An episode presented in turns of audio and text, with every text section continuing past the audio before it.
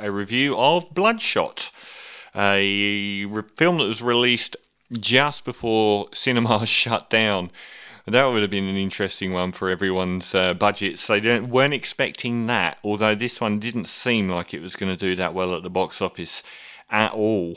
Um, it's gone straight to streaming now. So it was um, based on the Valiant comics of the same name and intended to be the first installment in a series of films set in the Valiant comics shared cinematic universe.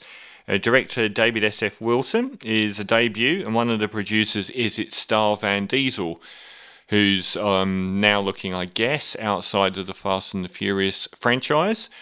I did notice the other day um, that Steven Spielberg said that he really wishes Vin Diesel would direct more, as he really rates him as a director. And he hardly has done. Um, he did actually begin with a couple of directorial films before getting locked down with the Fast franchise. So maybe that's um, he's certainly producing films. I'm pretty sure that he will be one of the major producers for the next Fast film, also put on hold, I believe. Um, even if the film itself was due to come out now, um, even if it was due to come out next year, they're putting um, a lot of those films on hold too because they're shutting down the shooting process because they've got you know 200 people working on a movie. So very different world we're going to come out to in, in six months or a year's time. Uh, this film stars him as a soldier at the start, and he's married. He's got a, a beautiful wife but keeps going away on these incredibly dangerous military missions. He ends up um, killing this guy and rescuing a hostage. And when he wakes up the next day, his wife's gone to get a coffee, and his apartment is the doors kicked in, and two very highly trained soldiers try and kill him. And we've been down this road many times. Uh, that kind of scenario where someone's just worked on a covert mission and then there's sort of like this clearing up squad that come after you, not new at all. So anyway, he ends up getting um, he he escapes those people, but he ends up getting um, injected with a drug that makes him pass out. He's obviously a a pretty tough and handy guy already. So he dispatches a couple of soldiers, but they they still manage to get him subdued, and he's tied up in a chair.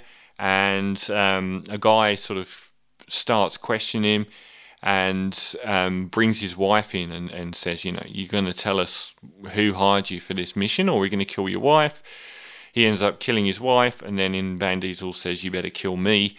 And he says, yep, okay, and then he kills him. And then um, he wakes up in a, like a, a science lab, and his body has been donated to medical research, but it's military science medical research. And they've now flooded his body with technology uh, all this nanotechnology. So if he gets cut, they sort of web back his hand together, and he's got sort of like brain contact with the internet. And during the course of them sort of making him aware of his new existence, he has flashbacks to this murder of his wife. And um, he just leaves the facility and hunts the people down that killed his wife. And that's the opening sort of 10 minutes, really, of the film. Uh, I won't go any further because um, actually reasonable. It's it, none of it's new, but it loads you with this very very old plot that you've seen in many films like this. And it sub- sub- subverts it quite well, even though the subversion itself is a reasonably t- tried and tested uh, plot device itself. Um, they actually do a reasonably good job here. Um, he he's basically in a medical facility that costs billions of dollars, and there's all these other soldiers there that have had limbs shot off in combat and so on, and they've all obviously been replaced by this high tech version. So everyone's this augmented cyber soldier, but he's like top of the tree because even his blood is this nanotechnology. Um, so the rest of the film is basically, you know, I'll be giving it away, but he's, he, he pursues the people that killed his wife, and then he finds out more about who he is throughout the course of the movie and uh, works with the rest of the people from this facility, which is run by, thankfully, for a bit of uh, gravity, Guy Pearce. Um, an actor I've got a lot of time for, and um, he's a bit of an obvious choice for the role of the the mad scientist with the billions of dollars who who runs the research facility. He wasn't he that character in Iron Man three? It's it's it's the same character. Um, but it's Guy Pearce, and he's pretty good. Um, elsewhere, we get a probable star of tomorrow, if she's not already, Eiza Gonzalez. She's gorgeous, but um, also a very capable action star. And Toby Kebbell pops up as well. He's he's really good in it as well. He's um, particularly effective as being um, a bit of a shit, really. Um, he's he's quite a nasty piece of work, or so we think. Now, it's not much to say about it because um, th- it subverts its main plot, which is one of the most overused, which is you know the guy goes on a mission and then his bosses that sent him try and kill him afterwards to hide what happened. We've been down that road.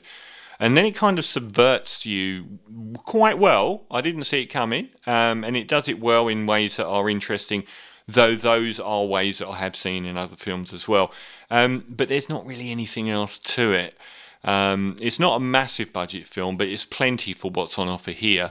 Um, it's not as I saw a review of it saying about the editing, and I do have a problem when these action films they're too edited. I wish someone would sit these people down and stop them doing it. Because something like John Wick is made with a lot of class and it's got way more impact in these sort of fighting scenes and battle scenes when they don't pull a Michael Bay and give you a headache by just jump cutting every millisecond. This isn't as bad as I thought it was going to be. Um, I thought some of the action in it, if you like first person perspective shooter games, I think this is pretty good on that score. The use of technology is pretty good in it. It's also a bit half assed. It gets to a point where it doesn't need to be so liberal with um, likelihood or unbelievability with use of technology. It didn't really need to push it as far as it did uh, and it seems to get a little bit lazy in that score. Um, everyone is a bit trite as the movie progresses. They sort of, even if they're interesting at the start, they settle into tried and trusted tropes of characters that you've seen in all these movies. Like the Eiza Gonzalez, the woman character in these films is virtually the same character a lot of the time. There's always the bullish male character who's a soldier who's just that bit more aggressive and alpha than the rest. It's the same characters we see in every other film. Um, there are a few interesting ones along the way, and I thought it was shot quite well. I thought the um, visually it was quite splendid to look at. Um, if you do like the thought of, I wouldn't say the Triple X movies with Vin Diesel, but if you do like those, you're going to like this because it isn't particularly funny. The Triple X ones were a lot more camp or a lot more knowing. Uh, this isn't that. This is a more straight faced kind of movie. Um, I probably enjoyed it more than the Michael Bay one, uh, which was was it Six Underground that came out last year. Um, that one was half brilliant and half absolutely abysmal, whereas this is consistent throughout. Um, that had that was a lot better when it was at its best, a lot classier. But the st- first half hour and the last half hour were atrocious. This is pretty much the same all the way through. It doesn't. It's it's not got a vast plot. Um, the battle scenes don't really go on too long, and they're quite impressive. Um, it's obviously quite. I, I, was more impressed by them not spending more money than they did. As some of these comic book films that are coming out, you just know they aren't going to have an ability to make back $500 million at the box office. So spending 40 million on the budget of this, it still looks the part. Um, and they would have had every chance of making it back, except they didn't. Um, it, it, got 29 million at the box office, which is really poor. Um, so I, I, would have said, had it not been taken out of cinemas, it may have ended up a box office bomb.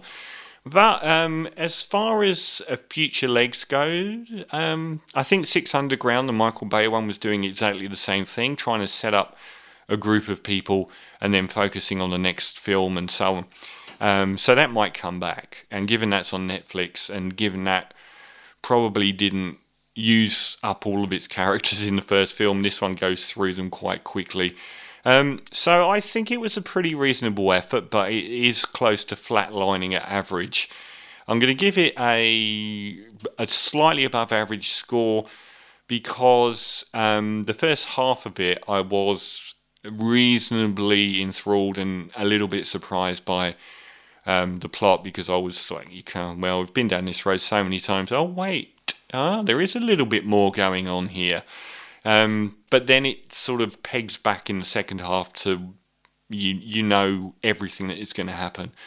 Um, the people in it were okay, mainly Guy Pearce. Uh, Vin Diesel was perfectly fine in the role, in the main role as Bloodshot, and his character's got legs. So it's quite an int- I mean, we've seen these super soldiers many times, but um, this one's quite good because he's he's got the um, Matrix-like ability as well. So he's he can tune into the internet and download how to fly a Gulfstream jet and look up, you know, the person that he's chasing and cross-reference it across street cameras and so on, all that kind of thing. And then he's got all this nanotechnology inside him that will actually web his body back together if someone shoots a hole in him and that kind of thing. So I actually kind of reasonable effort at the super soldier genre and visually appealing, um, colourful, reasonably quick, undemanding film. Um, so I'll give it. I'll give Bloodshot five and a half out of ten. Uh, this is from uh, continue my Latin fixation, Daddy Yankee.